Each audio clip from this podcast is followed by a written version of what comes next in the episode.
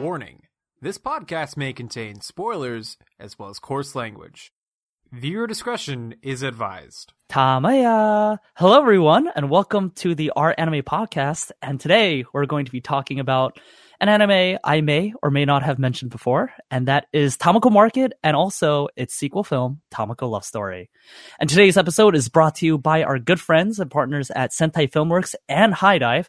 Sentai Filmworks has so graciously given us a couple of extra pairs of their Tamako Market Blu-rays, as well as Tamako Love Story Blu-rays. So we'll be announcing two winners for that. Uh, we'll talk about the giveaway details in the description and at the end, uh, further along in the podcast. And HIDIVE, uh, is also helping you out in getting to watch this amazing series and movie. If you use the code TAP 2019 548 3348, uh, and that'll be down in the description and in the link and everything. Uh, if you use that code, you will get half off your first month of HIDIVE. Then that's $2.49 for the first full month.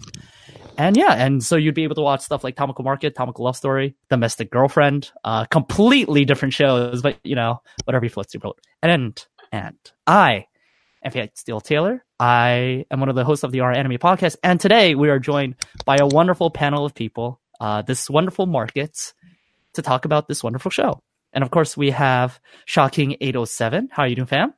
Tama Yo, doing pretty good. How are you? yes. nice. And now a fellow Tamo bro and Princess Tutu, who's uh it's their first time on the pod. Uh thanks so much for coming on to the show. Uh, and, uh we're happy to have you here, Princess Yay. Tutu. Thanks so much for having me. I'm excited. Yes. And of course, we have the one, the only, Under the Scope, aka Jack. How are you doing, man? Doing great. Thank you so much. I You keep inviting me onto these podcasts to talk about my favorite anime, so I'm here for it. I mean, you know, I wouldn't have never guessed that you liked uh, anything done by uh, Yamada Naoko, especially not Right? Tamako Market Love Story. If only you had like a video, uh, like uh, that had the thumbnail from Tamako Love Story. I feel like that would really let people know that you're you like this franchise. Well, I'm surprised that you would want to talk about Tamako. I mean, is that what that character is? Yeah, it's uh, it's hard to tell because of the apple. Uh, but that that is Tamako. That is the avatar I've been using this entire time on the R Anime podcast for years now. Uh, and so yeah, I'm really excited to have you guys here, and really excited to be on here talking about the show. Obviously, uh, as the host of the R Anime annual Valentine's rewatch for Tamako Market and Tamako Love Story. Uh, that's been going on now four years in a row. I still can't believe it. And yeah, so this episode, we wanted to kind of have it around White Day as a nice compliment to Valentine's Day. And so I will open the floor up, uh, maybe to any, anyone in the market today on how you first came about to Tamako Market, Tamako Love Story and what your first impressions were as you started on this, uh, dramatic market ride. How about Shaw? Since you were there with me for the, uh, first rewatch. I was. I didn't even. I lost track because you've had so many of them. But I think it was like actually when we first met, and then um, this was back when you had your own podcast. Huge throwback to the re anime podcast, and uh, you had your first. Um, you had me on at some point, and then like we had started becoming friends, and I was like, "Oh, I'll check out his rewatch. This sounds cool." And yeah, I joined it, and I had a really good time watching Tamako Market, and then I had a great time watching Tamako Love Story. But it was really cool at the time because I hadn't really seen a lot of slice of life anime, and I don't think I had seen a lot of Kyoto animation anime either. So it was a really cool way to get into the genre and just like expand my horizons on the medium. And I had such a fun time, especially in your rewatch, because you have such a passion for the show. and like, like it's really cool though, because you, I mean, you really care about the series, and I, it's really clear that you want to like spread the positivity of this series, which I think is really endearing. So uh, I had a great time with it, and uh, especially Tamako Love Story is probably my favorite, eh, like romance focused series in anime. Like it's still my favorite romance, as I'd put it, because a Mhm. lot of series have romance elements, but that's the my favorite one that focuses predominantly on romance. Mhm. So I have so many like sweet memories of Tamako, and I just I love talking about it, even though I haven't had a good opportunity in a while because I have unfortunately missed the last three we- rewatches. Yeah, I missed the last three wa- rewatches, unfortunately. I was going to say, like, I was looking back the old threads and I saw the first one um, that I was involved in, so the second one, and Sha comes in and she says, Just wanted to pop in to say two things. One, you can't spoil her love, and two, Kanna is a bad bitch and is not to be fucked with. no one, be- no one betrays you like your past self. You know, like reading past comments. That's actually a really funny meme. You can bring that up later if you want, Fate. But that's like one of the funniest like anime related 4chan memes. Yes, the the green text you can't spoil or love. Yeah, Yes, that's, that's a solid one. I'm always glad whenever someone brings it up. And Tutu, yeah, you mentioned it before, but you joined us in the second uh, iteration of the rewatch. So yeah, I was going to say it sounds like fate's just basically dragged most of us into this. That's most of our reasons. Um, yeah, that I mean, I just I had this was actually the only our anime rewatch I've ever taken part in, so that's kind of like an honor. Um, I'd never taken part in any before or since. But I think I kind of knew you from the sub, and I had some other friends who were going to watch it, so I thought I'd just join in. And I think at that point I was similar to Sha, like I hadn't seen that much Kyoani stuff. Like I, I think I'd seen Clannad, and that was Mhm. it. Um, so I was kind of curious. I thought it was not really my kind of thing, and I was kind of right. but I wanted to um, give it a go anyway. And I did love the rewatch. Just to echo what Sha said already, like um, all the sort of notes you added, like really added to my enjoyment, and just being able to interact with people who are so passionate about the series. And yeah, it was it was super fun. And like having to come up with stuff to say every week, like I definitely noticed a lot more mm. details about the show than like I normally would possibly. So I feel like I remember it really well and like I remember lots of the details about it, which I don't know, you can't say that for every anime you watch probably. So good thing. yeah, I, there are some airings, especially in recent memory, where not only do I not remember them well, I kind of don't want to remember them well. So- Exactly. exactly. Especially because mm. like I never drop anything. So I'm always Oh. like, I'm in it for, if I start it, I'm in Uh-huh. it for like potentially hundreds of episodes. So. Oh man, that is a commitment. Well, Tamako Market is only twelve episodes, and then It's Tamako true. Love Story. Very, it's an easy watch too because it's only a, I an hour yeah. thirty runtime or so. Yeah. So there were times I times used to I- have a no, a no drop rule, but I quickly had to give that up once I actually started covering seasonal anime. totally gosh. understandable. oh man, yeah, it, it's tough. It's tough. It's really tough. Uh, but yeah, uh, so actually, Jack, so as someone who was not f- coerced into the rewatch with Tamako, how did how did you come upon uh, the market and the love story? So let me just say, I think it's incredible that you guys do a Valentine's rewatch because I also do my own Tamako love story rewatch every year on Valentine's Day. Oh my goodness, We're around it. perfect. Yeah, so pure coincidence there. Uh, so the first time I watched Tamako Market and Love Story, uh, let's see, was it three years ago? I'm bad with dates, but anyways, it was probably like three years ago or so. Um, and the only Yamada work I'd seen at that point, well, I guess the only one that was out at that point was um, and Tamako. Mhm. Uh, and then also the first season of Eupho was out by then, but so that she was series director there with Ishihara. So that was kind of that's kind of half count. Um, and from her work on Eupho and K-On!, like I knew that not having seen Tamako Love Story, especially, was like a big black mark on my Yamada fan card. Um, and so the main reason I watched Market was because I was like, all right, well, this is TV series. I hadn't actually heard that much about Market because I don't know the circles I'm in. I guess it's like critically, it seemed that Love Story was everyone's darling. Um, Yeah. And so I started watching Market. Uh, coincidentally, the first time I watched the second episode, which is the Valentine's episode, I was on Valentine's Day by complete Ooh. happenstance. It was fate. it was exactly. Um, and I actually really liked Market the first time I saw it, and every time since. Uh, it gave me those K-On! vibes for sure, um, but in a slightly different way that I'm sure we'll get into. Mhm. Uh, and then after I finished the TV series, I went on to Tamako Love Story, and it instantly became one of my favorite things ever. Uh, for a while there, I even considered it my number one anime of all time until Oh, until Sound Euphonium replaced it. but Oh, yeah, it's still very much a very special film for me. One of my favorite Yamada works. I Mhm. think maybe Liz is the only one that has since topped it as my favorite of hers. Mhm. Um, but yeah, I'm looking forward to diving into it. Yeah.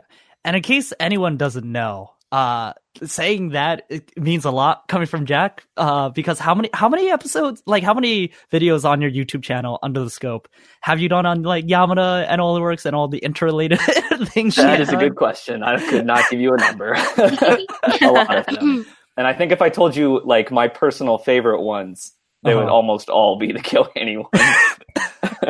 Makes sense. Yes. Yeah. Yeah, it's it is interesting. I think for me it was a similar way too. I had finished watching K-On! and it was 2015, I want to say, and Eupho was beginning to air. Or I saw the preview, it was like the uh Strike Up the Band preview. And I was like, oh, it's gonna be like a updated K-On! but with better visuals. Ooh. Ooh. And so I was like, oh, but in the meantime, while I'm waiting for that, why don't I go and watch Tamako Market and Tamako Love Story? Because it's done by the same studio, done by the same director, same character designer. And I had heard a lot of good things about Tamako Love Story. And I think it was, uh, it was much in the same way I think a lot of people get told about Tamako Market, which is a lot of people are like, yo, just get through, like, just endure Tamako Market so you Mm. can get to Tamako Mhm. Love Story. And I kind of went in with that mentality as well. Uh, and I think because of that, it kind of colored how I watched Tamako Market. Like, of course, uh, certain episodes really stuck out to me. Episode four, episode nine, uh, and the last two episodes. Like now, now every episode sticks out to me, right? But like four and ten, is- four and nine especially. Uh, the first Anko one.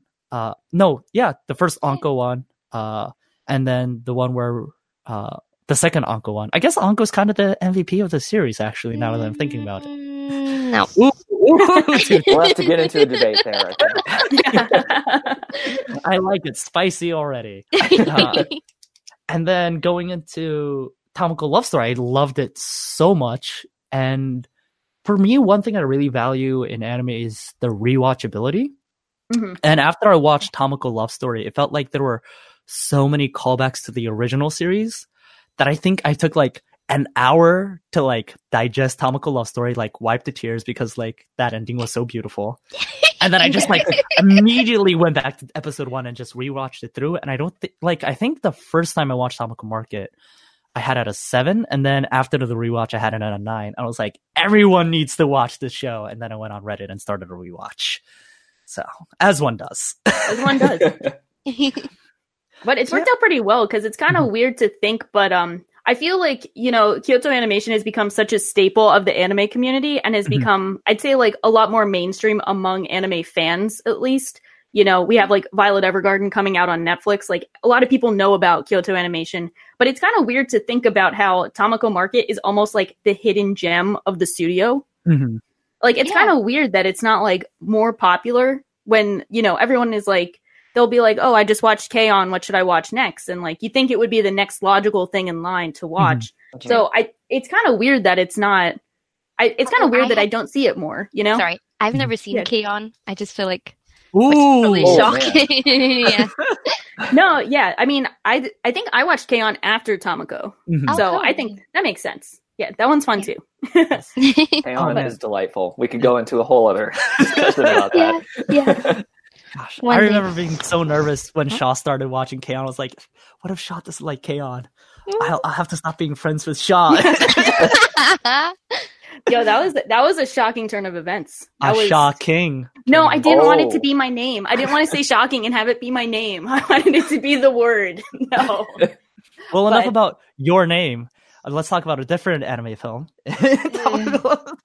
Sorry, that that was just for the sake of transition. Let's actually go back. That one worked out nicer. Thank you. So, what did you guys think of the market itself? Because that's one of the things I think that gets brought up most often is just the cast and the realism uh, of Mhm. everyone there and how they kind of stray away and from the typical thing in anime where everyone has like the same figure and like has crazy long legs and like a very thin waist and everyone's like five one yet has the legs of like someone who's six three. Yeah. So how did you the guys same face, just with different Oh, hair colors and eye exactly? color. hey, hey, hey! We don't we don't throw Takeuchi under the bus for the same face syndrome. but yeah, so what did you guys think of the market? Uh, aspect of Tamako Market? Honestly, that's probably my favorite part of the series. Same, same. Yeah. That, that, like the sense of of community that it crafts around the people in the market and Tamako especially. Um, it's also something that I think sets it apart, apart from K-On! in a way because K-On! is more about like uh, a circle of friends and like the bonds that grow between them specifically. Mhm. Um, whereas Tamako Market is just this like overall uh, family feeling uh, that you get from being in this environment. It's such a it's such a warm series. I think that's probably like the Yeah. number one word I would use to describe it is just warm. Mhm. it makes Yeah. me happy watching it. And it makes sense since, like, in the first episode, we learn that, like, her mother's died and whatnot. So it's kind of like the market's kind of like their her surrogate sort of family. And I think, like you were Mhm. saying, this definitely feels like a kind of family vibe. And like Fate was saying, um, it does feel like a really diverse cast as well, which I think like adds to it as well. I really love um, Ono D's character, the um, Oh. flower Mhm. shop lady. Mhm. Mhm. She's like such a cool character, um, and I just love having like um, little like just interesting characters like that, like dotted around. I think really adds to, like you were saying, like a sort of natural environment and whatnot.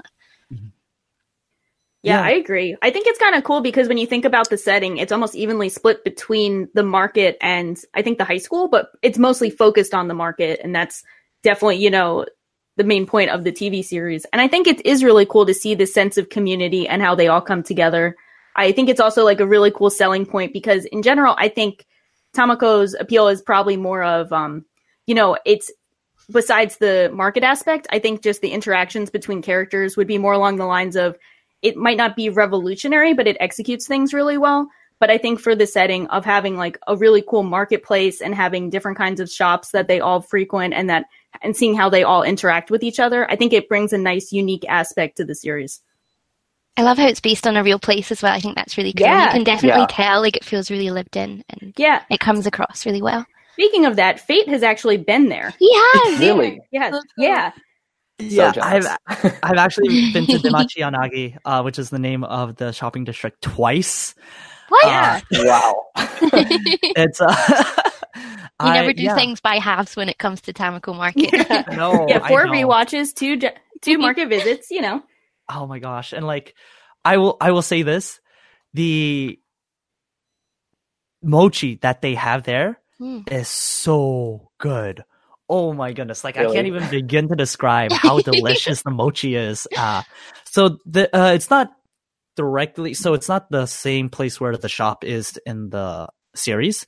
It's actually around the corner, and the Ah, I line to the line to go get mochi at the shop is so long that it wraps around several times and it has like its amazing. designated police officer who's like this What? retired old guy. He- I think it's been the same time I've been and he just like makes sure everyone's in line and like says their order immediately cuz they make it like they hand make it like He should have To been in order. the show.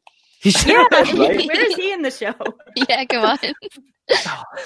uh, if only if only we need our Tama bros uh in, in this show in this Tama show. Oh god. Oh my gosh. I do like the Tama Bros. Gotta not gonna lie about that. Love Thank the you. Tama Bros. Thank Both you. the guys in the show and the pun. Yes. Yes. yes, I love the guys in the show. I would die for Mochizo. Oh my Oh gosh. my God. Oh my gosh. Oh Mochizo. my God. I we'll love get onto the Yeah, me too. I love Mochizo so much. Oh my god. I wasn't sure when we when do we get to the Mochizo section. Yeah, I, Yeah. I've been waiting. So Okay, I you- love him. we talked about the market. Let's get. I do want to say though, I I do love the representation that they have of like all sorts of people, especially Mhm. uh, as what about Mochizo? and uh, the fact that we do have uh, trans representation Mhm. uh, with Hana uh, in the flower shop Hana. because Oh. she's been voiced by a male voice actor in every dub, uh, Oh, which oh, makes cool. I didn't know that. Yeah. Mhm. Interesting. That's so which makes see. and with dub choices like that that usually comes straight from the studio itself Yeah. so I, I i imagine that was really important for them and it's not something that they ever address they're never like oh like sit down and we're like man like let's talk about the flower lady's gender because like that's not a thing that you would do in like a realistic setting Mhm. Yeah, for sure. Yeah. Nor is it ever something they would they joke about or anything like that. Yeah, either, it's just which like you see you far too all often in anime. it. Yeah. right Yeah, yeah, Yeah. like one piece would do Uh, but yeah, they they just like take it on the chin, and like a couple of characters are like, "Oh my gosh, she's so pretty." Uh, yes, Yeah. she is. she is. She's gorgeous. uh, which is great. But speaking of people who are gorgeous, so Mochizo. Oh my god, Mochizo. He's so What a good stylish. boy. Oh my god. Oh my God. The way Mochizo like blushes and then just covers his entire face gives me life. Oh my god, that's so. That's just the cutest thing ever. And he and he blushes over everything too. Like I remember what like Tamako made him a cake on his birthday and he thought that she forgot him and he's just like the happiest person of all time and can't contain it. And then I'm the happiest person of all time. And the fact that that's how Love Story ends too, after Tom Oh, suggestion. Oh, and spoiler he's- alert. But like, oh my god, that's the sweetest thing. It's and so his cute. ears are blushing too. Like Yeah. his entire face goes red. Oh my gosh! And it's so crazy too, because like the way he dresses, and he's got the the stud as well.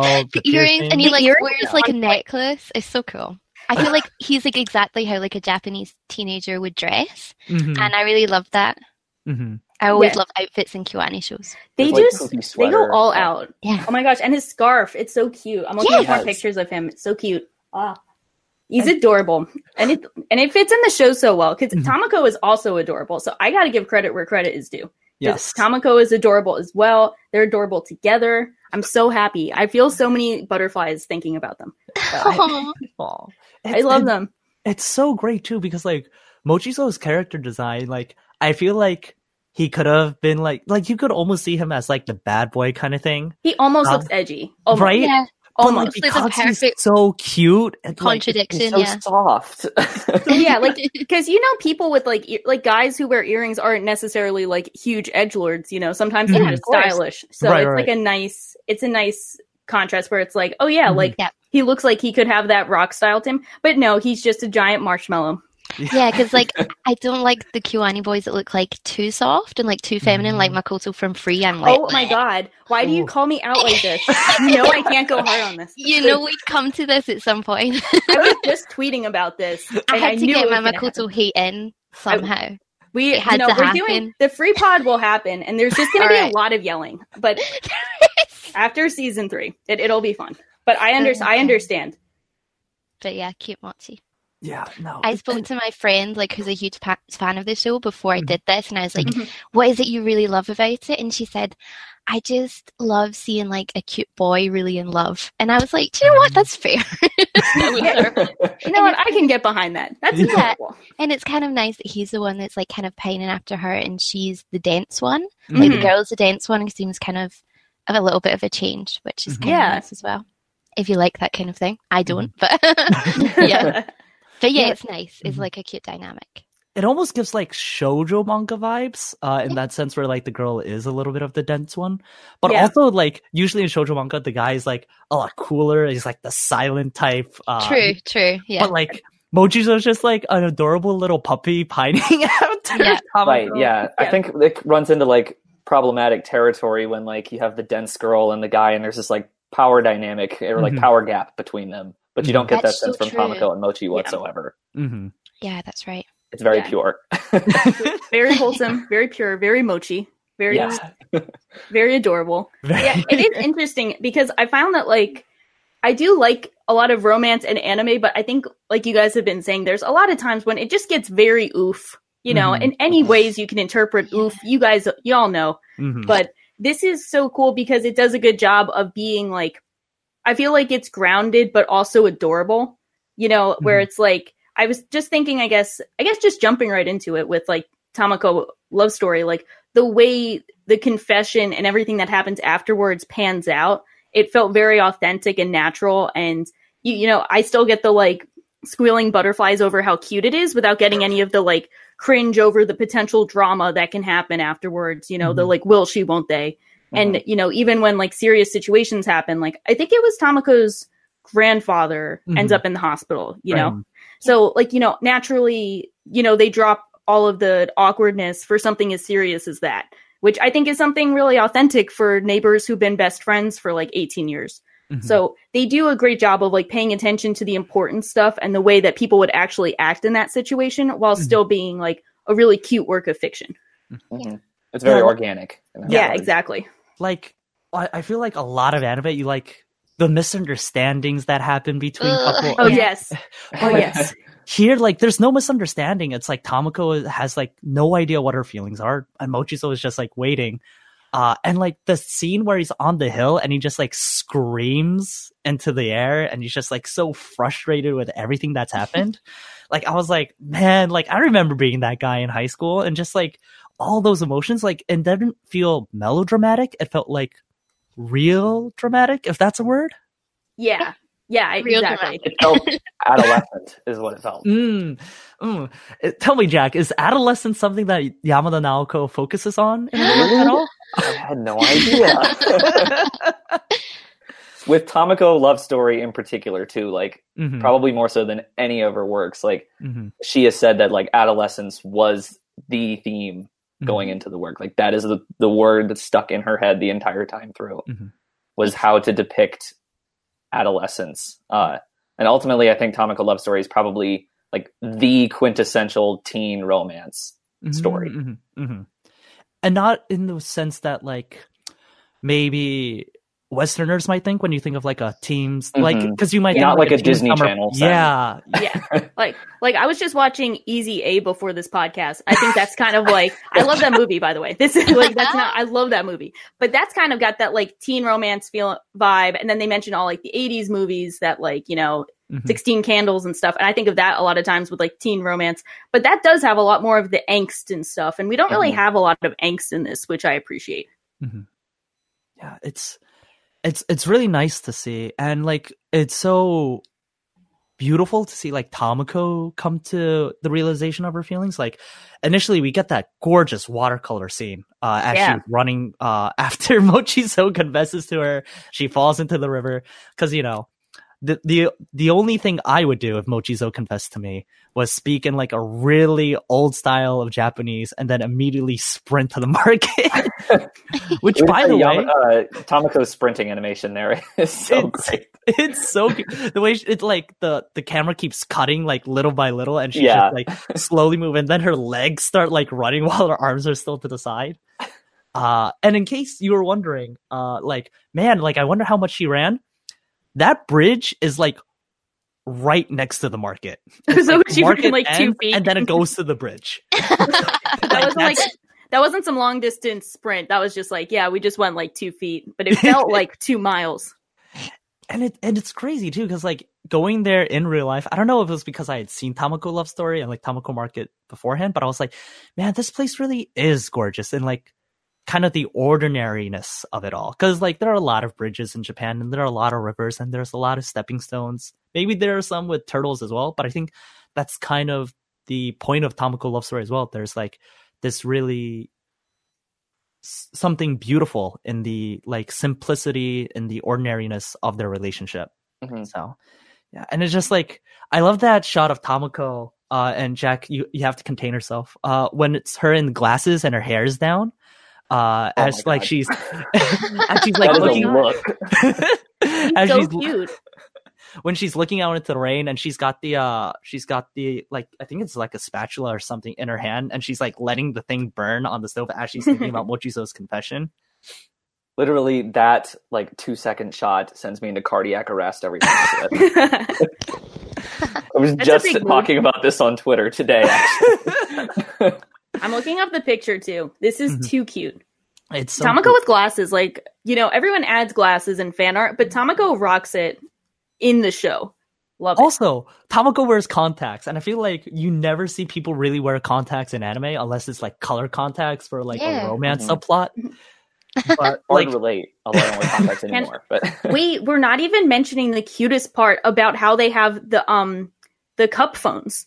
Oh Yeah. yeah, Oh my how gosh. do we forget about the cup phones? oh my gosh. That is the cutest thing ever. They're like literally 18 and they're still throwing cup phones across the street and they're still talking to them. Like they have cell phones and they choose not to use them to talk through the cup phones because they're too cute. And then of course they get they use that at the end with the Mhm. dozo. Oh my god, I'm still freaking out. This is so cute. So my, my favorite part is every year people will be like, "This doesn't really seem realistic to do," and like mm-hmm. by episode four, I want to say, Anko calls them out on it. She's like, "You Yeah. guys, can, you can just use your phones. You don't need to use this."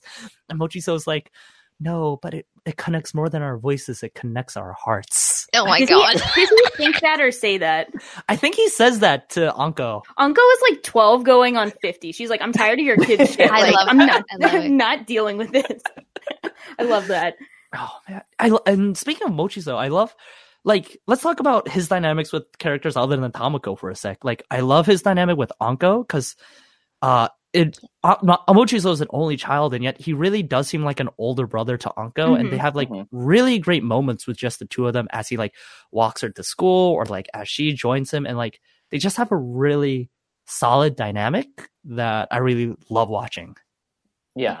Now his relationship with uh, Midori is particularly Mm. Oh, I was me. waiting for That's that. what I was saying. Me too. I was Yeah. waiting the for that. one. Battle was like, between these that's- two. That's some spice. Ooh. See, yeah. Yeah, that's some spice. I mean, I was thinking of um Midori for a bit because I was thinking about the cast and like my favorite among the cast and uh, like Kanna is like obviously, you know, The best girl. the ever. guy, Number one. the- Okay. Con- like a gift to us from above. Thank you. Um Kanna And is then- a literal angel. She's but a yeah. bad bitch, actually. you know, you look up yeah, oh my god, why do I say that? Oh my I love the uh in love story where she's like running across the gymnasium floor Yeah, on the her side. best, goes, that's the "Sa, sa, sa, sa, sa, sa, Oh. That is the cutest thing human hands have ever made. How do they draw anything after that once they've achieved the perfection? Like they've peaked as a human being after drawing that. How do you even come up with that? Because like, Yeah.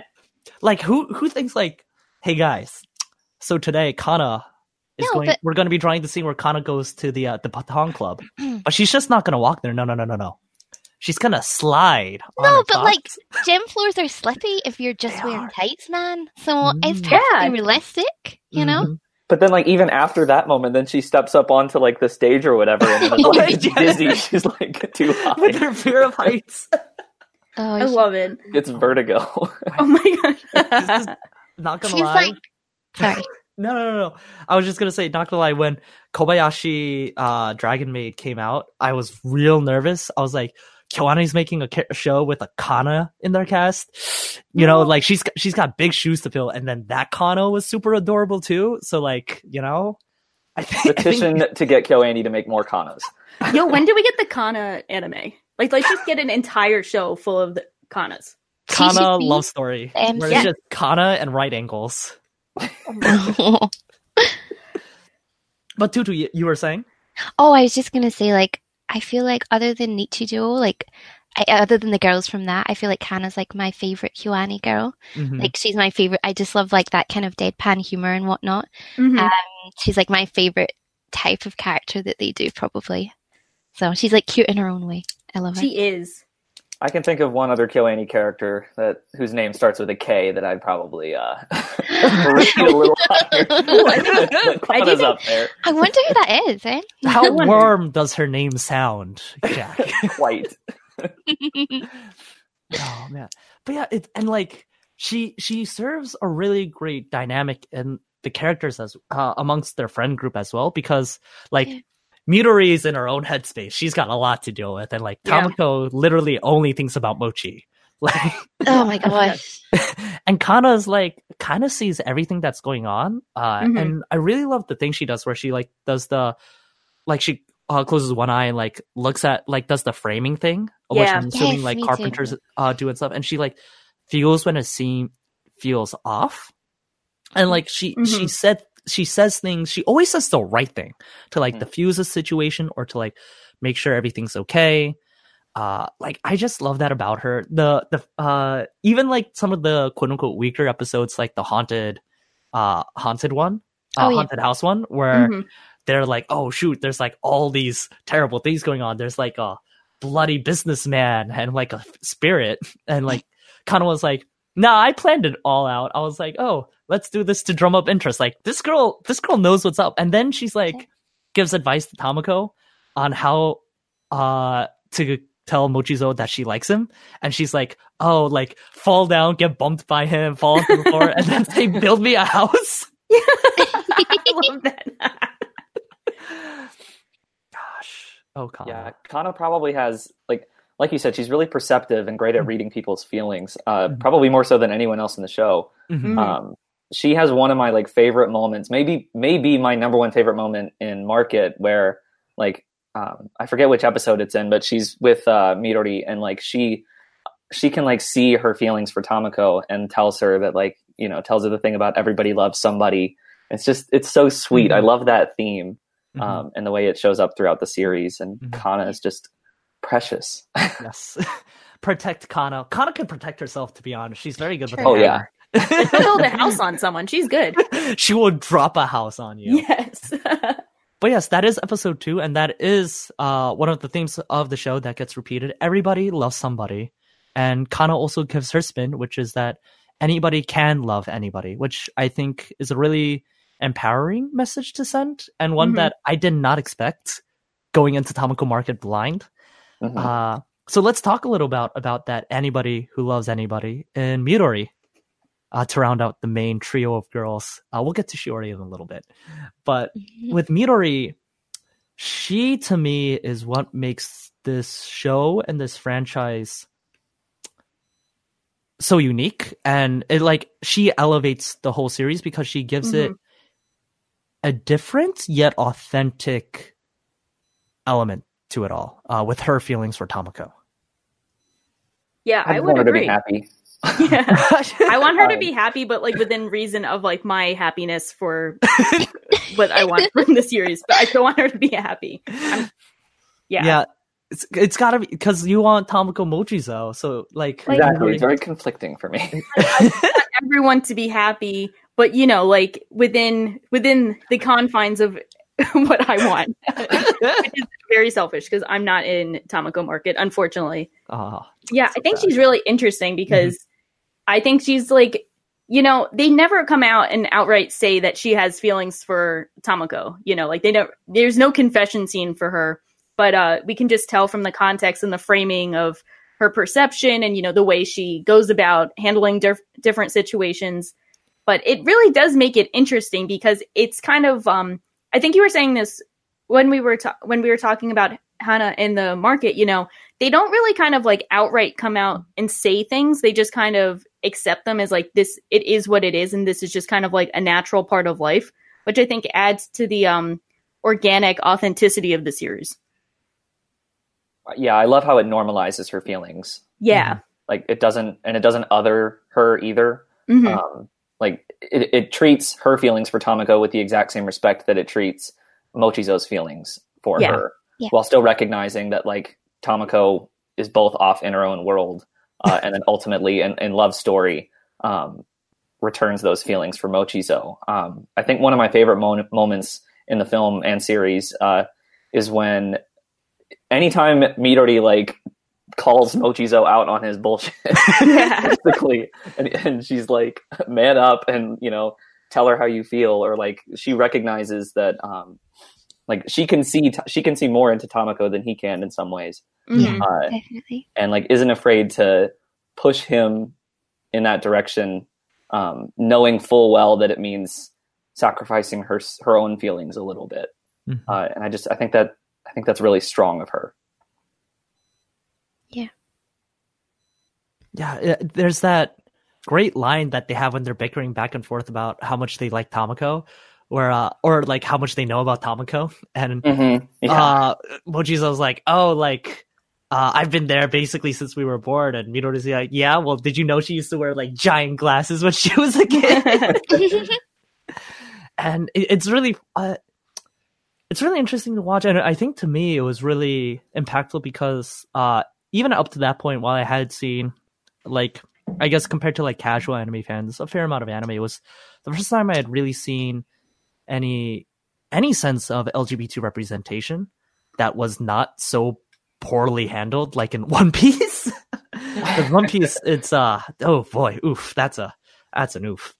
But with Tamako Market and Midori, like that episode two, there's that one moment where uh Tamako goes to like uh like says there's something in Midori's hair and like she reaches her hand in and like it's a super close up and like there's so much tension in that shot and like her, you can he- almost hear Midori's heart like bursting out of her chest. And so like without ever saying like, hey, by the way, guys, Midori's pretty gay and she likes Tamako. Like like no one says that. No one no one is like, Yeah. oh, like they they just know and like you could just tell and uh, it, it's really really lovely to see. And in some senses it's like Jack, you were saying uh, that they respect both of their loves, and I think it's like sometimes like you can see that they both love her so much, and Mhm. to some extent, you might like the fact that Midori, like, how painful do you think it must have been for Midori to go to the school to find Tamako, to give her that white lie, to like run after Mochizo, knowing that Mhm. that that's the that's the moment she'll never have Tamako. Like, Yeah. I can't even imagine, and yet she does it. She does it because that's how she knows Tamako will be happy. Exactly. Mm-hmm. She puts Tamako's. It's not. It's not that she's putting Mochizo's feelings over her own. She's putting Tamako's feelings over Yeah. her, over her Mhm. own. Yeah, exactly. It must really suck. Oh, sorry, go ahead. No, you go. I was just gonna say it must suck to know that like, you know, we know Mochizo is like our resident marshmallow, but like you know, like he confessed his feelings, but I think you know Midori is just so much more. I think she's so much more honest about herself and was honest with herself sooner. I'm Mhm. sure she's probably just like so frustrated with these two guys who are just so so shy and not forthcoming about their feelings that she's like if I was in your position like Mhm. I would have taken so many more opportunities than you guys did, which I think Mhm. is like a little bit of bittersweetness that adds to everything of like the missed opportunities and you know the feel and the feelings that won't be reciprocated for her, which is really sad. Mhm. Yeah, I think for me, like Midori was one of definitely the more interesting characters in the cast because I feel she was the one that had the most kind of noticeable flaws about her character. Mhm. Um, and e- and even though like the kind of the whole series um is about love and like being really wholesome about um you know loving one another and those kinds of things. I mean, love was also the reason like why she made some like bad decisions or um did you know maybe the wrong thing because of like being like jealous or selfish or whatever was like came from you know the love in the first place and i just thought like that made her so much more relatable i felt as a Mm. character like i was never really like diehard shipper of like the main two because they are just totally like cinnamon buns and they're like perfect and wholesome and like you know they're great for each other i guess but i never like really felt the feels for them hmm because they were just like cute little munchkins and like you know i didn't that was nice but i didn't feel anything more. Um whereas with Mid- midori um yeah i just felt like her character arc was like was like more emotional just because of those reasons like because you could kind of see like oh no you know because you didn't want her to come in between these two people that should be together but at the same time you could understand her Mm-hmm. and yeah i just loved all those aspects and it like really added like a kind of another side to the whole theme of love that they had going Mhm. like in the rest of the marketplace even though of course like in the end um because she loves her so much she does put her feelings first like you were saying um but i just kind of like this the journey that she went on to get there that was good Yeah, she adds more spice because if like Mhm. We're sure. talking like mochi's mochi flavors, like you know the main two are like a bit more vanilla, but like Midori brings Yeah. that like spiciness to it that makes it a bit more tasty. there yeah because she's a flawed character she's a deeply flawed character Yeah. uh there's that moment where uh after she like sees Mochi like they have that whole thing where uh it's like a montage of them trying to get Tamako to confess her feelings to Mochizo, but they keep failing. And then they go into Tamako's house and she runs into Mochizo and she's like, I, I didn't think you'd actually do this. And then she goes in and she pretends to choke on Mochi while like not a couple days before Tamako's grandpa had to be rushed to the hospital because he choked on Mochi. oh like god what the fuck, Mochi? what a dick move to do. Holy shit. But yeah. she just wants some of that attention. yeah it's you can kind of feel for her in many ways um Mhm. yeah So I so yeah, I I love that, and it was yeah, it, and it's not just the interactions between Tamako and Mochizo. I think it's actually the interactions between everyone else that especially makes Tamako love story so good. I think someone on this podcast, Shaw, really likes a conversation in the hospital Oh. between Tamako's dad and Mochizo. by the time. Yeah. The best character in the whole series Oh my god! Okay, the Mamadai. Loki, the Mamadai is so great. Ew, I love Yes. so much So I'm That's glad that bad. everyone loves this scene too. It's not yes. Okay, so this was cool because Tamako's dad is like the low key like I feel like a lot of shows have the low key MVP where like there's like the underappreciated character who's not that obviously, you know, amazing or interesting. He's the high key MVP. Oh yeah, we'll go with the high key MVP. His Um, episode was the best and everything. yeah. Yeah, I loved his episode. I think that's But episode carry on. nine. hmm Yeah, Episode yeah, nine, that yeah. was the beginning of like my affinity of like having strong feelings for the show was like Oh, seeing yeah. his musical episode where um they show the clip of uh it was like back when he was a teenager and he was trying to confess to Tamako's mom and then like he writes a song for her and it's like the best song. It's, It's so the cute. best Oh, song it's the best. in and the the world. they use it in Comical Love Such a good song. Yeah. That song is actually my favorite ending in like any anime movie. Same, Um, same. as you can see from Fate's Avatar, that's like from that ending Yeah, scene. yep. And yeah, so I love that song and just like how much it means for the series of just, you know, like confessing and being in love and being super cute. But um so seeing that the first time was like really great because it was really like that was another bittersweet but really touching episode of like how empty it is without Tamako's mom and you get to see her being happy with Tamako's dad and it's like, you know, it's really cute, but it is sad that like they don't get to see her and you hear the um the little mentions that Anko makes about like how she forgets what her mom looks like and how, you know, she wasn't really a part of her life, so she can't appreciate her the same way that everyone else can. And then uh what I think what makes Tamako Love Story the movie such a standout for me is the scene in the hospital after Tamako's grandpa gets rushed to the hospital and it's fine. But uh, another big subplot of the movie, besides the, the adorable confession that I keep fangirling over, is the uh, the conflict that Mochizo has between if he wants to go away to school to pursue a career in film, or if he wants to stay at home and be part of the market family that he's been a part of for so long, and that's been such a close knit part of his life. And uh, Tamako's dad has a conversation with him, and I'll always forget. I'll always remember the quote actually.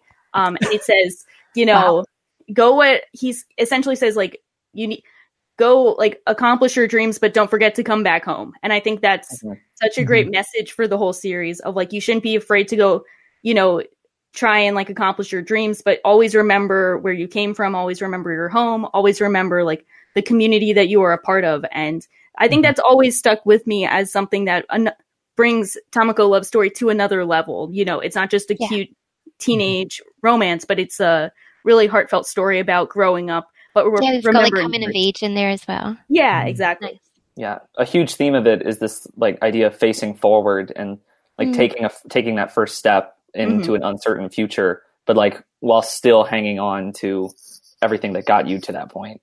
Um, I think it's really interesting too the way that Mochizo's decision in Tamako Love Story uh, echoes Tamako's decision at the end of Market, where Mhm. like Tamako is faced with you know she can go with the prince and whatnot, um, but she chooses to stay home, uh, whereas Mochizo like wants to go and pursue uh, his dream in Tokyo, Mhm. um, but like still doesn't lose sight of his place. Mhm. Um, and I think like the way, especially the way that Tamako's confession too, like keeps him there. Um, I love the way that that is handled in the, at the end of the film. Yeah. Definitely. I, I love the parallels to that. And, Mhm. you know, we don't really get Mamedai talking to Tamako about the decision. He basically, uh, Tamako's decision, uh, to stay. He basically just says, like, whatever you'll do, like, I'll support you. Uh, and he just says that. But, like, with Mochizo, who isn't even his own kid, and, like, Mhm. repeatedly so. Like, Mochizo will call him, like, Otosa, and he's like, don't call me that. Yeah. I'm not your. You're not my Yeah. kid. But, like, He's such Yeah. a tsundere. I love it. Tsundere dad. Yes. He's such oh my gosh, he, he's so adorable. But then, like, he's such a great dad, and like, I'm like, he he, he does treat Mochizo like his kid in that moment. Like, come back to home. Like, there are people who love you. There are gonna be people who miss you. Uh, Yeah. And like, while respecting his choice as an adult that's growing up. And like Mamadai, like so many moments are great. Uh, there's that moment where uh Tamako is like kind of feverish because Ta- Mochizo's confessed to her and she's like at a loss and sh so she starts like she wakes up early starts to work. And Mamadai like doesn't even make eye contact with her and he's like you can rest if you want. Uh, we can handle it. Uh rest up. And she's like no no no I'll work. And he's like no it's okay. I know you've had to work a lot since your mom and then he just like trails off and Yeah. throughout the series, you just like he never makes it explicit. He's never like, "Man, I miss my wife a lot," right? Mhm. Yeah. especially episode nine, um, the the only episode where instead of uh having Tamako read the the episode title, uh, which is always cute and adorable, with episode nine, uh, we have that opening scene that I've called "How to Tell a Love Story in Seventy Seven Seconds." Uh, That scene Um, is so brilliant. it's such a brilliant scene of Tamako's mom and dad meeting for the first, uh, not for the first time, I'm assuming, but like th- when Mamadai like confesses to her because she like says she loved their Mamadai Fukumochi Yeah. and the misinterpretation in, uh, interpretation there, and they just seem like such a wholesome kids and so in love. And then it flash forwards and like he's old, he's got a receding hairline, and he sees someone walking down that same street with the parasol and like the similar haircut, and he starts singing that song uh that Tamako has just been trying to find out for the last Mm. eight episodes and like he starts singing it as the title card goes over and I just love that scene so much. oh, Oh. best, best. It's yeah, no like Mamadai Mamadai is such a good such a good dad. And it's and it's nice that uh I I'm glad they had the right idea in mind when they casted him as well.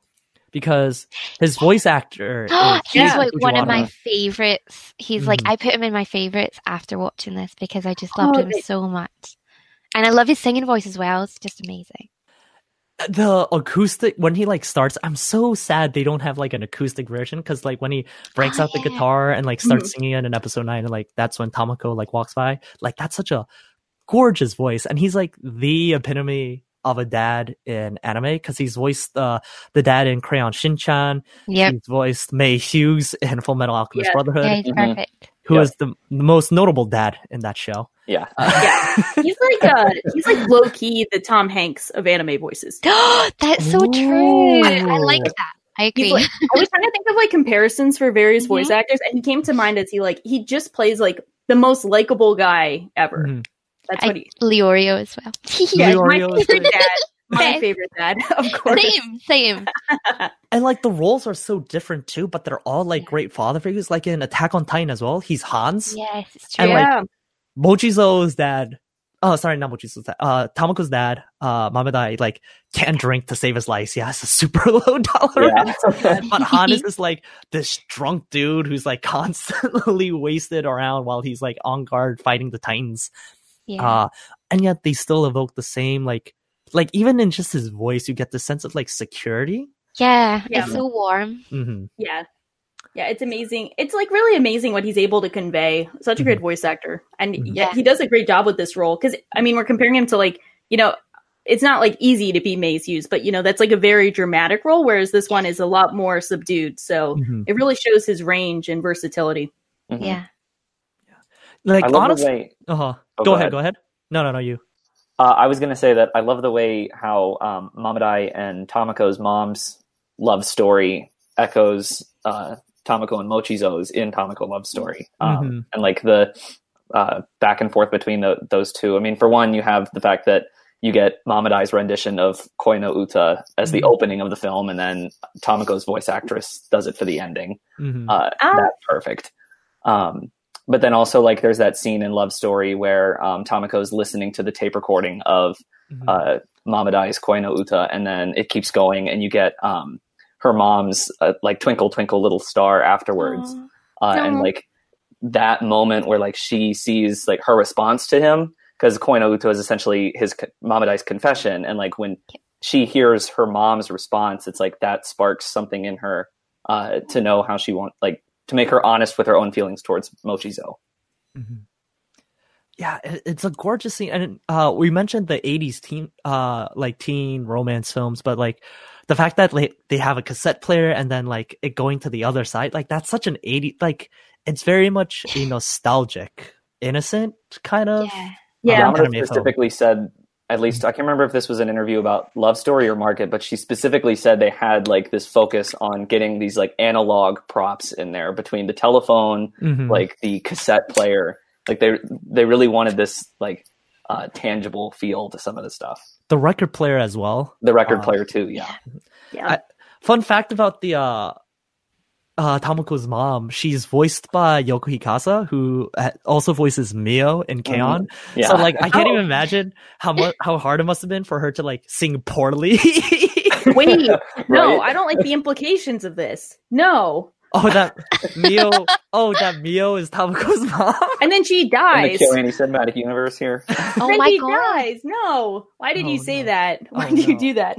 I mean, I mean, thank you for sharing, but why? why did you do that? I still like. I I keep saying this, and I'll say this until I die. Like. The anime that would wreck me the most would be Tamako before story, just like a love story mm-hmm. focusing on her mom and her dad, and like bringing it up until her mm-hmm. mother is passing. And I like that would be Oh, like that would destroy me. Yeah, I'm not. I'm not. co- I'm not down. I can't hang. oh, God.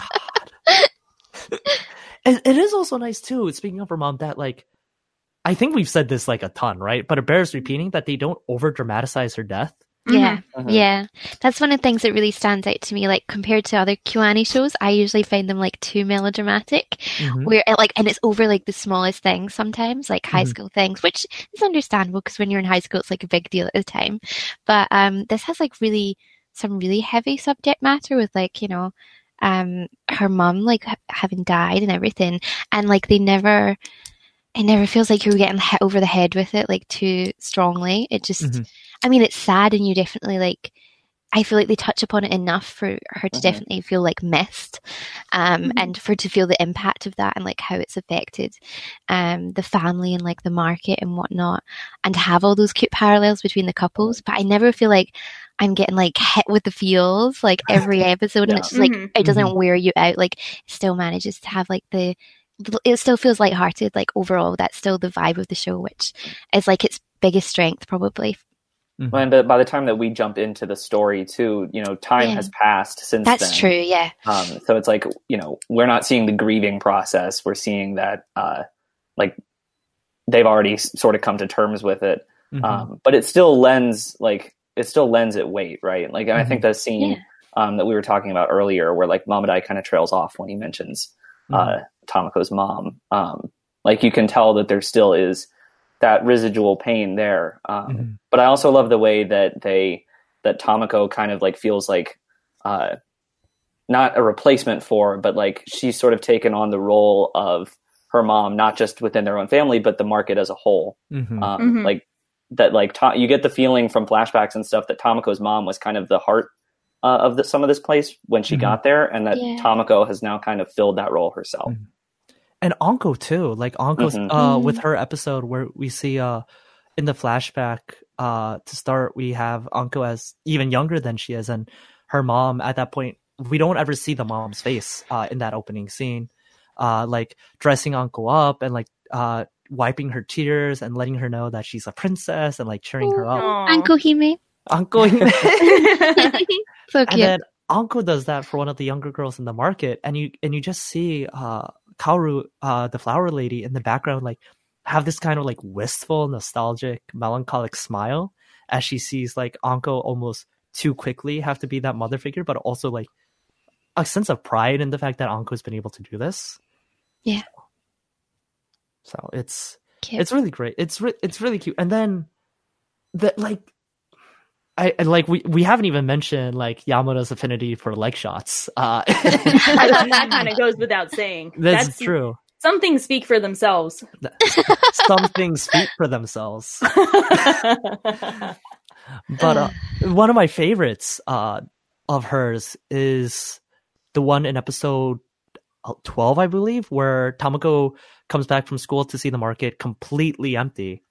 And she like starts sprinting to her house and she's worried that someone's died because that's what the market was like when her mom passed. Hmm uh and when, but everything's fine. Uh they were just in a meeting and she's like oh it's fine. And like the camera pans down to her legs and then like it flashes back to like a like kind of a grainy black and white almost filter of like young Tamako's feet and like you just know that was when the funeral happened like metery understanding uh Mhm. the implication of that. And it's just just like super powerful stuff in like split second scenes um that All of that stuff is shown and not Mhm. said. Too. exactly I think that gives it much more impact. hmm hmm So, Yeah, Naoko and- good at what she does. yeah.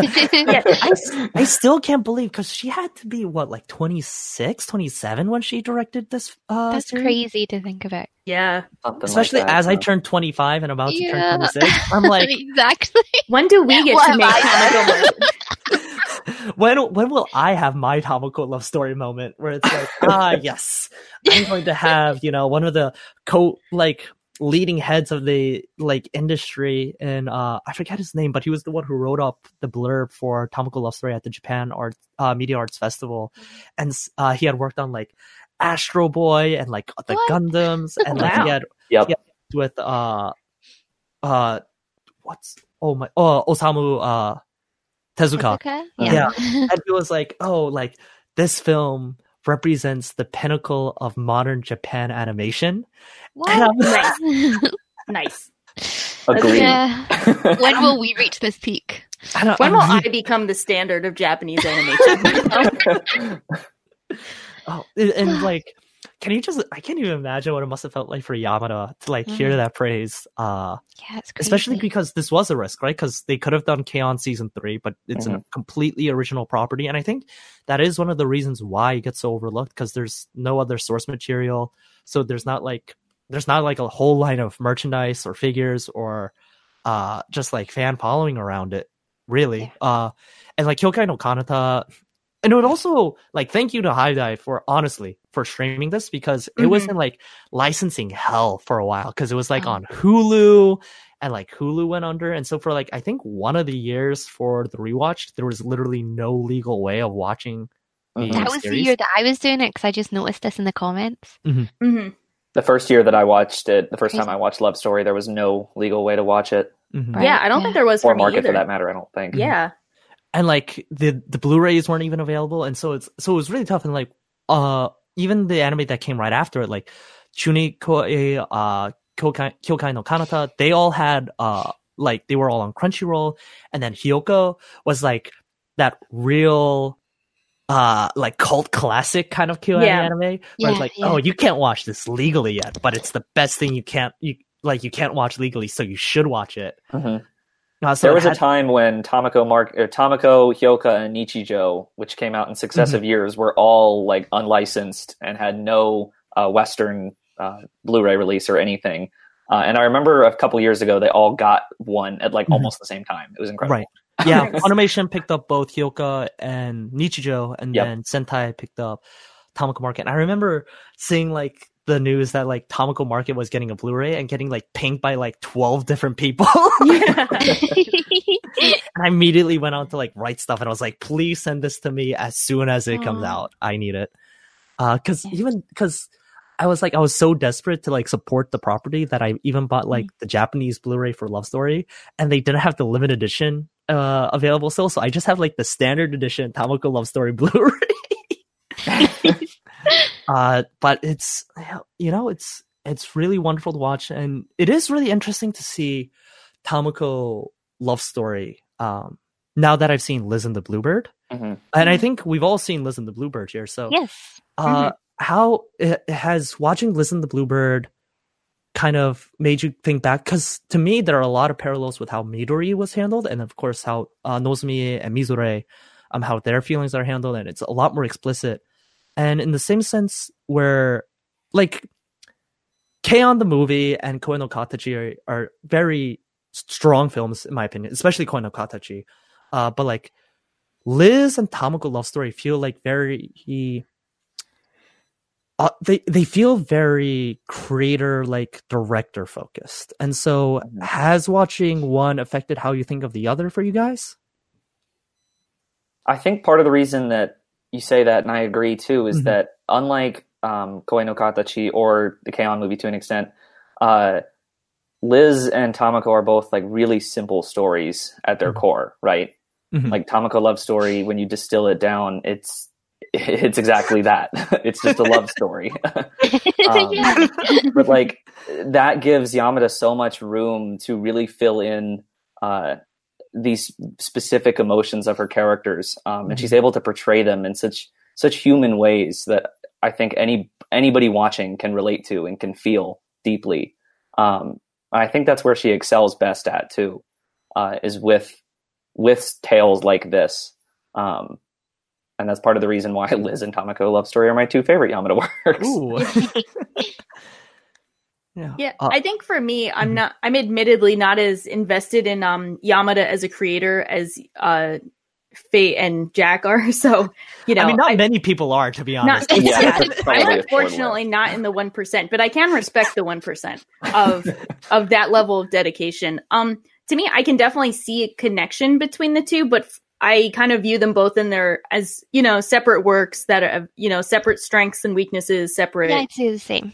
Yeah, I can Mhm. see. I could see another scenario in which um maybe Mochizo is out of the picture, and maybe if Midori ever confessed to Tamako, I could see that ending up in a similar way to Liz and the Bluebird. So Mhm. I see they could have different elements, and this is like maybe if we took this in this other direction. But I Mhm. do think a lot of the dynamics between um Nozomi and why do I always forget Mizore. her?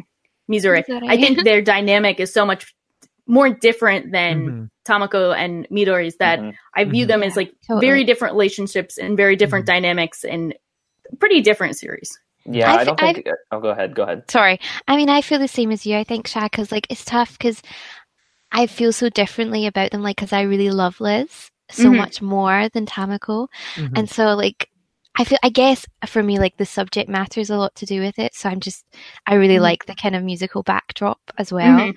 Mhm. Um, but I think in terms of the relationships, I just feel like, for whatever reason, like I'm much more connected to the girls and Liz Mhm. um, because for me, like it, they felt definitely like um, both the protagonists, and I feel like Yeah. I knew just as much about one as I did about the other, and like I felt connected to both of them in different ways, um, and I felt like they both had like a lot of depth to them and a lot of development, whereas I just feel like I don't feel the same way about the two cutes in Tamako. Yeah. um, especially with Mark, I just feel like so much just about this um, character Tamako, who's like the most purest girl to ever like walk the earth, and like everyone around her is like in love with her.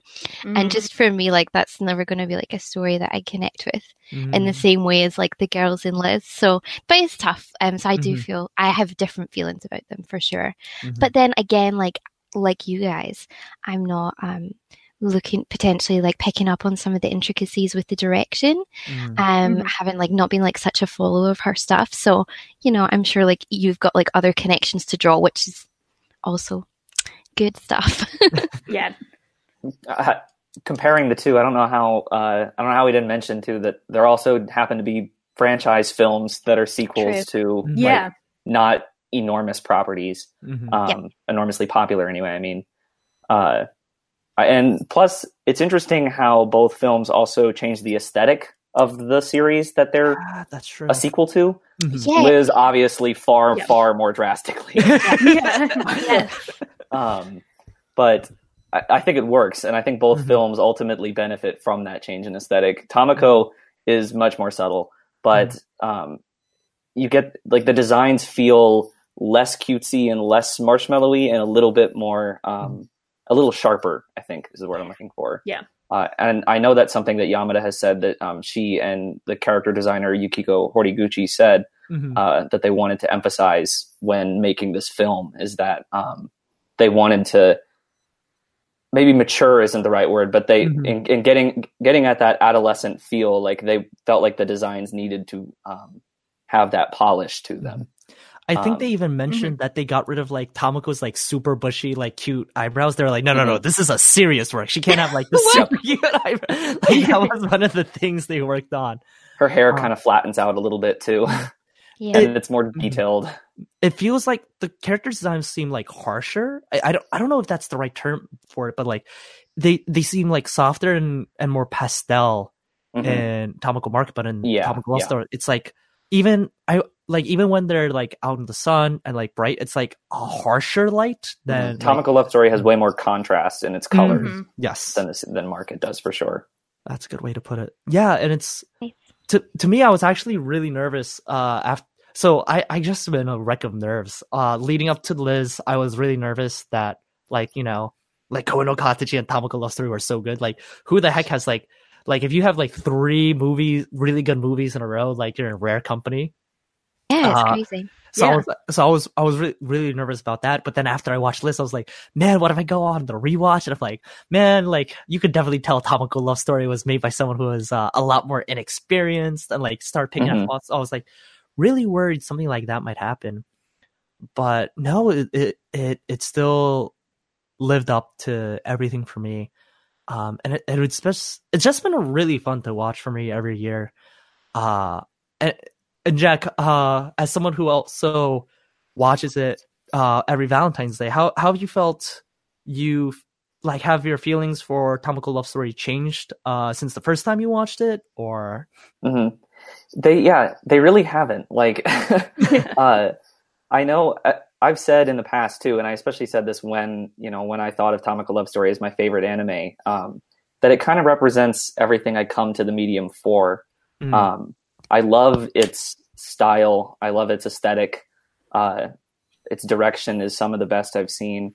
Um, and even now, like like you said, I can go back to Tom. You can rewatch Tamako Love Story, and you can see how much Yamada has grown as a director mhm. since then in watching Liz. Um, and particularly, I think uh, her exper- with, like, her experimentation has really Mhm. um, shined in more in her more recent stuff. Um, Yeah. But you can still kind of see the roots of that here, Mhm. uh, and I think ultimately the film works both as a companion to the series and on its own two feet. Mhm. hmm Yeah. So yeah, it's uh it's really lovely. It's it's so like it, it's so much fun for me uh even when I'm busy to do the rewatch cuz then I can just sit down and just like watch a comfy show for like 20 25 minutes Mhm. and Yeah. just get like lost back into the world. And all the people in the real life market are so friendly and kind. Uh there's like posters and like t-shirts with Tamako Market and Tamako Love Story still. Like when I went this past year, so that would have been 5 years since Tamako Market aired hmm uh like they still had everything uh they have like the giant fish in the middle of the uh road. Oh my yeah, gosh, that's, that's like the most eye-catching thing that I always remember. And like the still have- bunting, the bunting and the fish. yes Yeah. They have that. They have uh they there's like one shop that has like uh midori tamako uh kanna and shiori uh in like a small sign like above uh where they are. Like there and if you go to all the way to the end and you're like if there's a fisher like a fish market dude uh who if he sees you like taking pictures of the place he'll ask you if you like tamako market or in tamako like he'll Oh. ask if you oh, like that's tamako awesome. and if you say yes, he'll like take your picture for you, and he'll go take Oh you on like a little guide, and like he'll show you like Aya Suzaki, who is the voice actress for Tamako. Like he'll show you uh like this whole book they have of her- when she came to visit the market, and like uh, a logbook where you can write messages to the creators of Tamako Market and Tamako Love Story, which apparently they come to and uh read every once in a while. oh, that's the best. So, that's so it, cute. it is really sweet to see uh how much that has meant to them. Uh and they Yeah. still have like hanging in like the rafters uh posters for Tamako Market and Tamako Love Story. Wow. so it is it's nice uh to see. And it, and I think it really does go back to the heart of what Kyoto animation stands for in that it is based in Kyoto instead of Tokyo and wanting to capture that. Because Kyoto even though it is a major tech technically a major city. It feels so rural and so still trapped in its own like not trapped still living in its own time. Uh so yeah it, it's really nice to see that the Tamako market and Tamako love story captured the real life market and the real life market uh, continues to show its love to the two of them as well.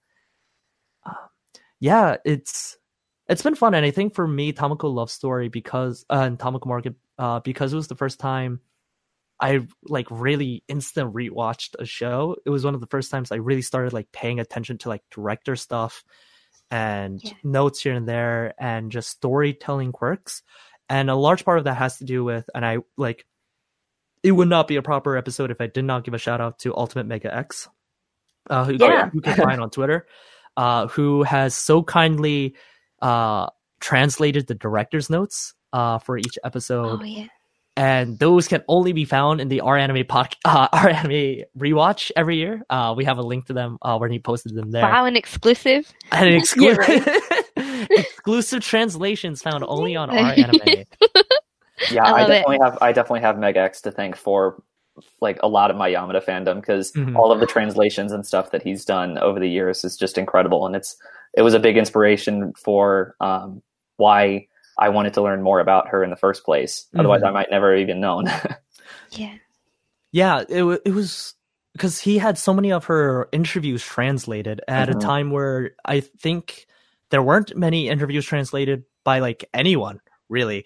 I think like the only major thing that I remember that was like by a director who wasn't from Ghibli that was directed uh that was translated was Satoshi Kon's like last letter Oh yeah. Oh yeah. yeah, yeah, which is which is great and fantastic uh and really wonderful but i was like there was such a dearth of information about other directors that i was like man it's it's really great that we were able to get uh something with this and to do it completely out of passion for Yamada Mhm. and her work too, take all that time and effort. hmm Mega X is awesome. yes. So very thankful for that. Very thankful for tamako. Um have you guys felt that like what so actually let's let's go with this. What was your favorite part of tamako that we haven't talked about so far? Um just to because there's so much right that we can dive into but uh tutu how about you? What? No. I mean, we've not talked about like the one thing that like I really don't like. Ooh, Yeah. oh we haven't we Yeah. Can I haven't address the elephant in the room? Oh, feel like- the bird in the I feel like the bird in the room come. yeah. Yeah, and it is um I just don't really like the subplot with like the islanders and Dera. Mhm. um, and the whole kind of sort of magic, supernatural sort of elements. Because I feel like, because what we talked about before, which is how much we love like the market itself and the kind of setting that that is and the atmosphere that has.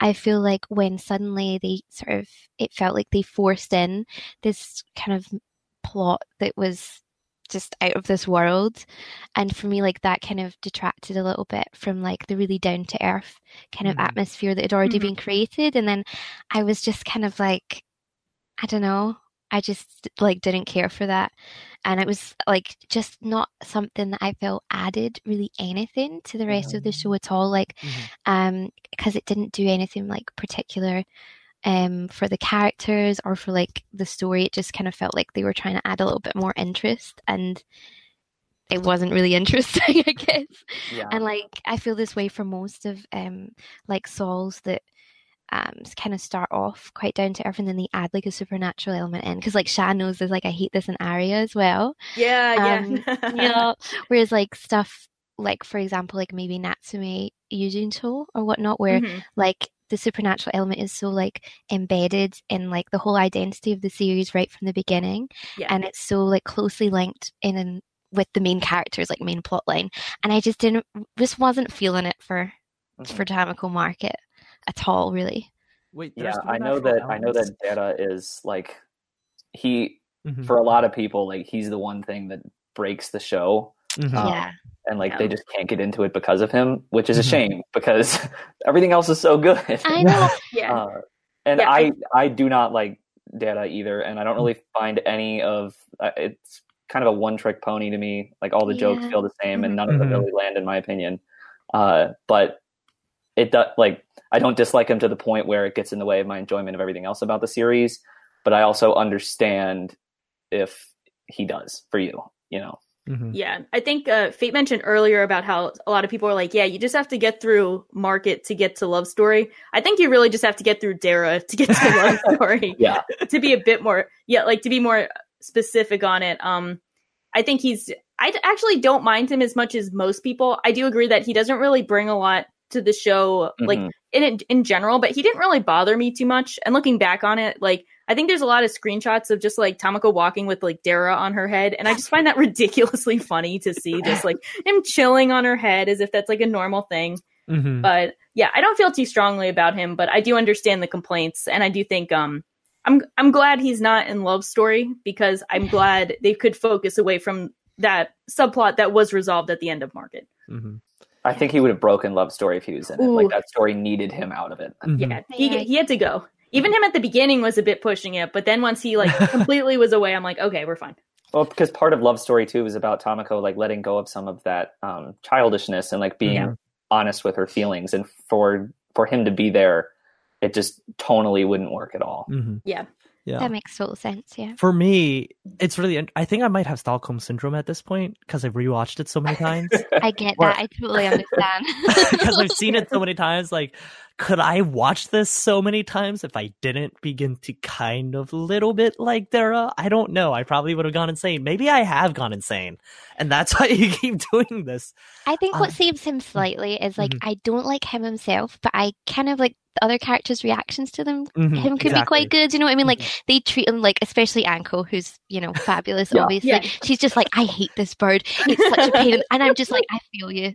I feel. Yeah. you. I like that because Anko is basically a self-insert. Yeah, exactly. Yes! like when the characters act like I act, I can get behind annoying things. Exactly. So I can totally understand someone just you know vibing my, with it. my favorite makes sense. Anko self insert moment is when uh they're talking about uh how like Mochizo will help at the shop uh so that Mhm. Anko can go to the museum and like Tamako's like, huh, I wonder why he would do that. And like the grandpa's like, yeah, maybe he just really wants to work with Mochi. And the dad's like, I bet he's trying to steal our family secrets. And each time Anko's like, Are you guys high? are you kidding? Yeah, like, are you guys kidding me?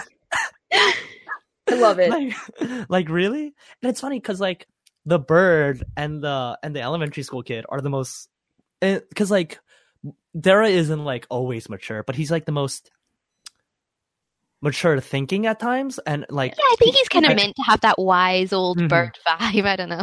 Wise old- He's aware.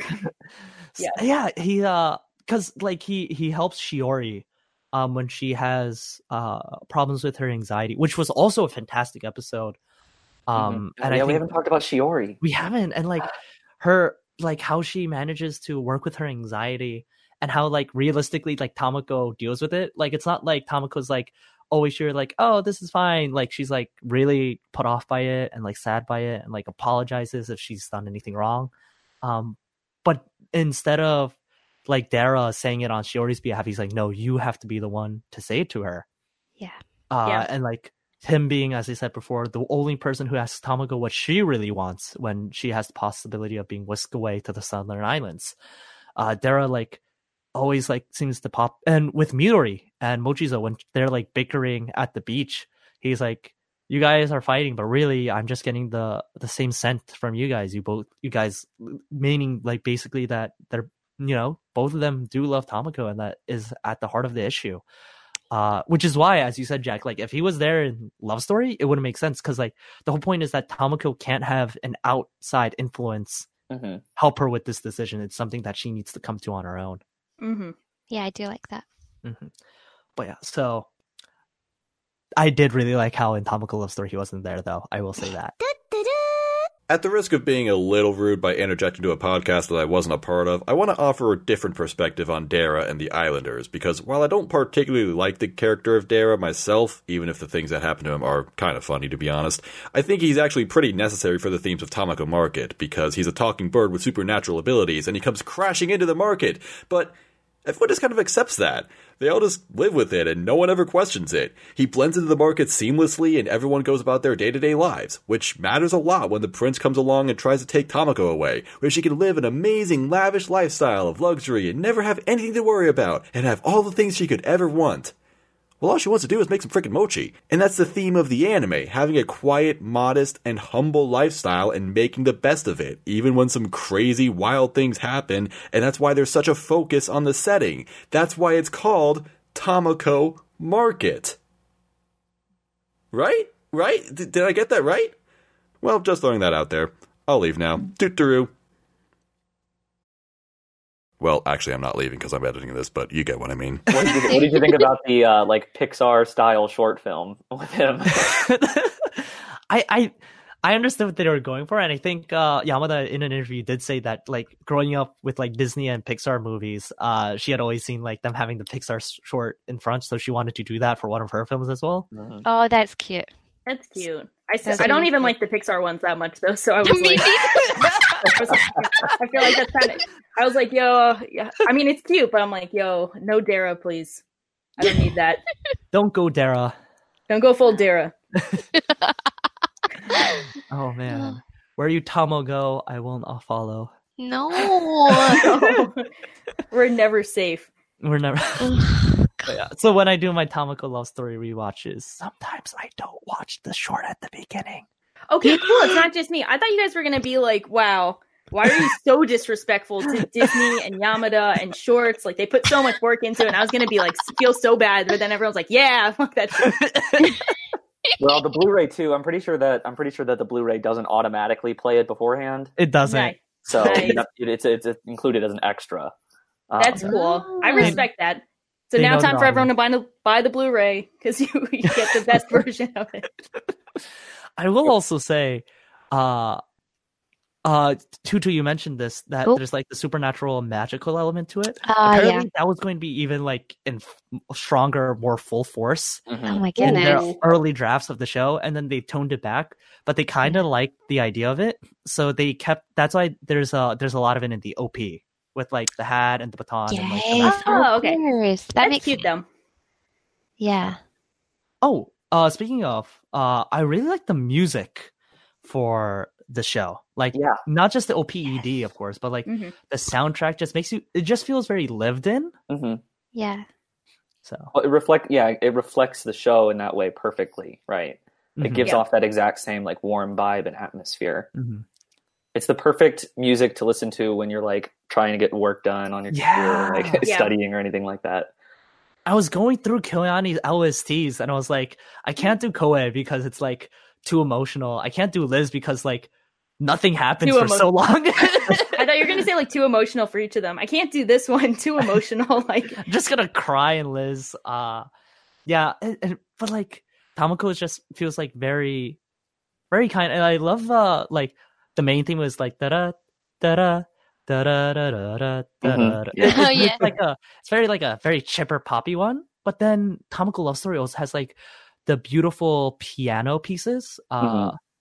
like when uh they have the what what's it called? Like the the fast forward scene uh after Tamako and Mochizo like Tam uh Mochizo's confessed and like they're sitting next to each other in class and they have like that Oh yeah, the really time go- lapse. Yeah the time Yeah. lapse there we go they have that really gorgeous piano track Mhm. and it's it's a lot of fun it's And- it's really nice And the cute eye catch. Tamako Markito. Oh, yeah. I forgot about that. Oh my gosh, that's so cute. That was my favorite. yes Yeah, it's so good.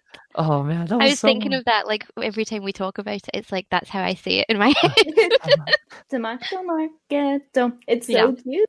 Ah, Again. I feel I feel like it's really easy for Tamako's music to get overlooked too when you compare it to Yamada's other stuff in Mm. K-On, two Yeah. two Ushio films, and then even Eupho if you want to throw that in there. well, yeah. It's up when they have Uh, the like the mo- music focus show, and now we get the mochi focus show. Yeah, exactly. But you know, But I who mean, it fits the show perfectly, so like you Mhm. can't ask for more. I feel. So. Yeah. right. Mhm. I also I like the ED is so nice too, and I also love uh how Yamada like had a bit of a callback to it in Violet Evergarden, uh, in the episode she Mm-hmm. Yeah. directed, I think episode five, where it's like Yep. Violet Oh, walking did she? through I the didn't flowers. notice that at all. The- Yeah, the like, shot of Tamako walking like between flowers, uh, and Vi- there's one of Violet too. That's totally a callback. Oh, that's awesome. Um, I did not even notice. Very cool. I noticed that one instantly because Tamako Nice. Market's ending is like one of my five favorite endings ever. I Ooh, that's awesome. Amazing. High so praise. much. Yamada's endings are all so good. Oh, the I think ridiculously good. the endings. Eupho ending. Uh, I actually like Eupho's two ending more than Eupho Me one, and I know Eupho so two cute. is Haruka I do Fujita. too. I Yeah, want to say. Fujita kills it. Yeah, Fujita's Yeah. so good. The Fujita purple just looks really, really nice. Yeah, I th- that's definitely one thing I think Fujita has learned from Yamada because the Violet Evergarden ending is also spectacular. Mhm. Mhm. Um, my favorite Yamada ending though is K-On! season two's second ending. No, Of thank course. you. Oh, no, thank you. You can't top no. Oh thank no, thank you, No. no, thank you, no, thank you. Yes. Gosh. Although the K-On! movies ending singing is really underrated. Throwing yeah, yeah, da da da da da da. I will. Yeah. St- I will stick though with the um, Tamako love story ending being my favorite Mm. um, Kyoani ending, and I think it's in my top ten endings. Like I think that's my favorite movie ending, and like among my favorites. That one is just that is peak for me. I They do have a so lot of really good. good ones. Yeah, I love the guitar at the beginning, uh, just shredding it and just like, and then Yeah. the drums building up, and then it has the it has the riff, the solo, yeah. as like, and like it cuts right as like Mochizo is doing his patented blush into his hand. oh Yeah. my The- the, way so that that cute. is cut Doki-doki. together, like the editing of that scene with the music and everything, is so perfect. With like the cuts to black and then Mhm. to their Yeah. reactions uh, with the guitar build up. Yeah, God. so good. so so good. It's so much. Oh my gosh, it's just so much fun. Oh, and Yamada Naoko also wrote the words for Koi no Uta. Uh, as well. Oh wow, Oh, that's so lovely. Mhm. I didn't know that either. Amazing. she's too OP. I can't keep up, man. She's what, what can't she do? My God. oh my I, god. I don't know how Not all she heroes wear capes. Yeah, Yes. I don't understand. Also, how she, like because Tamako Love Story was entirely storyboarded by her, and I don't Mhm. even know. I can't even imagine how much work that is. yeah, wow. It's you know we were She's comparing busy. some of her films earlier. It's interesting that Mhm. uh, Tamako Love Story and Liz are both under 90 minutes, where A Silent Voice and the K-On! movie are both two-hour films.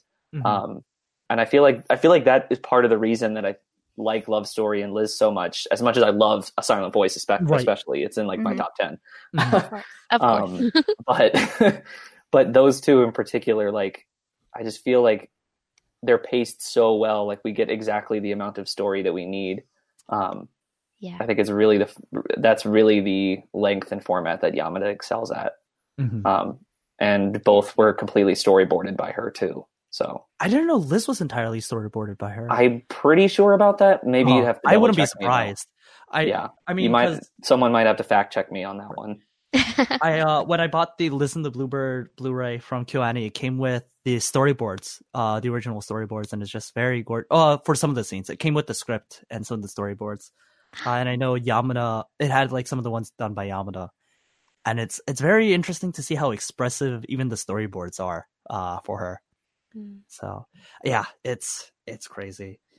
And yeah, it's you know, uh Tamako Market, Tamako Love Story, both to me, I don't know if you guys can tell, but some of my favorites. Uh I, I'd say, you know, maybe my top twenty anime. uh Just, maybe, to, maybe- just to go back just a second, I did look it up, and Yamada did storyboard Liz herself. Nice. Oh man. Nice. Okay.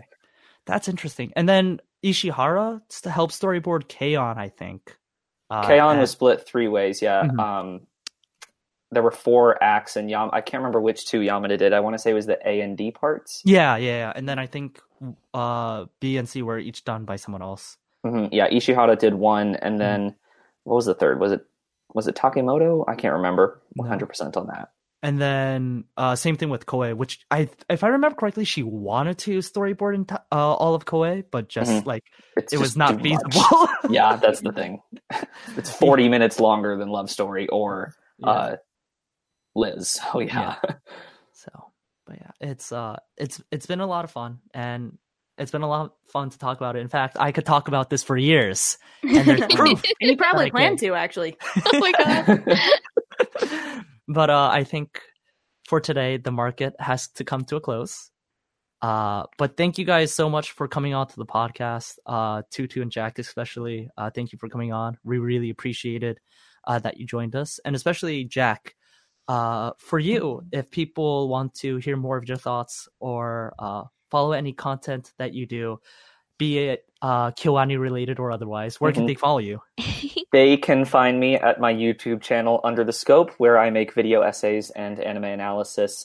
A lot of the time on KyoAni stuff, yes, and Yamada in particular. So if you want more thoughts there, um, otherwise you can also follow me on Twitter at JackUTS, where my name is Kumiko's Euphonium. I I miss the days when it was Kumiko's Euphonium because that was a top tier. That, I was proud of that one. I'll be honest. I was unreasonably happy. with Gotta that. get into the Christmas spirit. Yeah. That's Uh, amazing. And uh, I I just have one more question for you. So, what is under the scope? Are uh, are you the scope? Are you under the scope? Are you under in the scope? So the reason for that name is really dumb. It's because uh, I was a science major, and there, that's it. It- Cool. It is, it I always thought supposed it to was- refer to a literal microscope. Yeah, my degree is in biochemistry. So Oh, nice. No way. I thought it was like you looking under the scope of shows. Same. I assumed Like, that too. That- well, like- yeah, like it's that, uh, that's Yeah. kind of like what it's supposed to mean. But then there's also Makes like sense. that little bit Oh. of like personal background in there. Oh, nice. Yeah. That's That's fun cool. trivia we got now. The nice. fun facts, yeah. yeah. love it. Exclusive facts to the R Yes. anime Oh my podcast. The We origin. exclusive. And Origin Chuchu, story. yeah. the origin story, the unreleased origin stories of Jack UTS into the uh, into the Jack UTS verse. Yeah. Let's start back from the top one last time. And uh, Tutu, if people uh, want to reach out to you uh, and talk with you more about, you know, how great Makoto is, uh, no. feel You can find her at my Twitter. You can direct all of them Makoto Love at my Twitter. Thank you. exactly. Tama, whoa. hey, I love that. Tutu Oh. does have good taste in free boys, though. We will Yeah. hopefully be able to t- discuss this in a future date. Yeah, I have m- many things to say about that. Oh man, and just a little bit of uh, housekeeping out of the way. Uh, to the people who were part of the Valentine's Day rewatch, thank you so much for everyone who participated. I uh, I made sure to put everyone's entries. Uh, what I did was every time someone uh, had commented in an episode thread, uh, sorry, for every episode thread they commented in, they got one point, and then I assigned uh like each of their names a number, and then just had like oh it was like over a hundred, two hundred something entries, uh, and then put it in randomly. Uh, did it, and Barnacle Man uh, is the winner of our Sentai uh, Tamako Market and Tamako Blue uh, Love Story Blu-rays. Wow. We, Yay, we have two more. Oh. We have two more pairs to give away thanks to our friends at Sentai Filmworks. So this is so hype. I know it's so much fun. It's uh it's really we are really thankful that they were able to give them to us. It's uh I can vouch for them because I I have them myself. Uh but yeah, it so all you have to do is follow the R Anime podcast on Twitter at Tokyo Podfathers, retweet the link that this is in, and just give a comment below about uh whatever you feel about Tamako, Tamako Market, Tamako Love Story, Sentai, or I guess anime in general uh, whatever floats your boat. Uh, and we will randomly choose two winners from that giveaway as well. So keep posted on that. And thank you so much for listening. Remember to subscribe to us on YouTube, on Spotify, on Simplecast, uh, pretty much wherever, uh, iTunes, wherever you listen to podcasts, there we are also. Uh, let's see. Oh, yeah. And until next time, just remember everybody loves somebody. Thank you so much and see ya.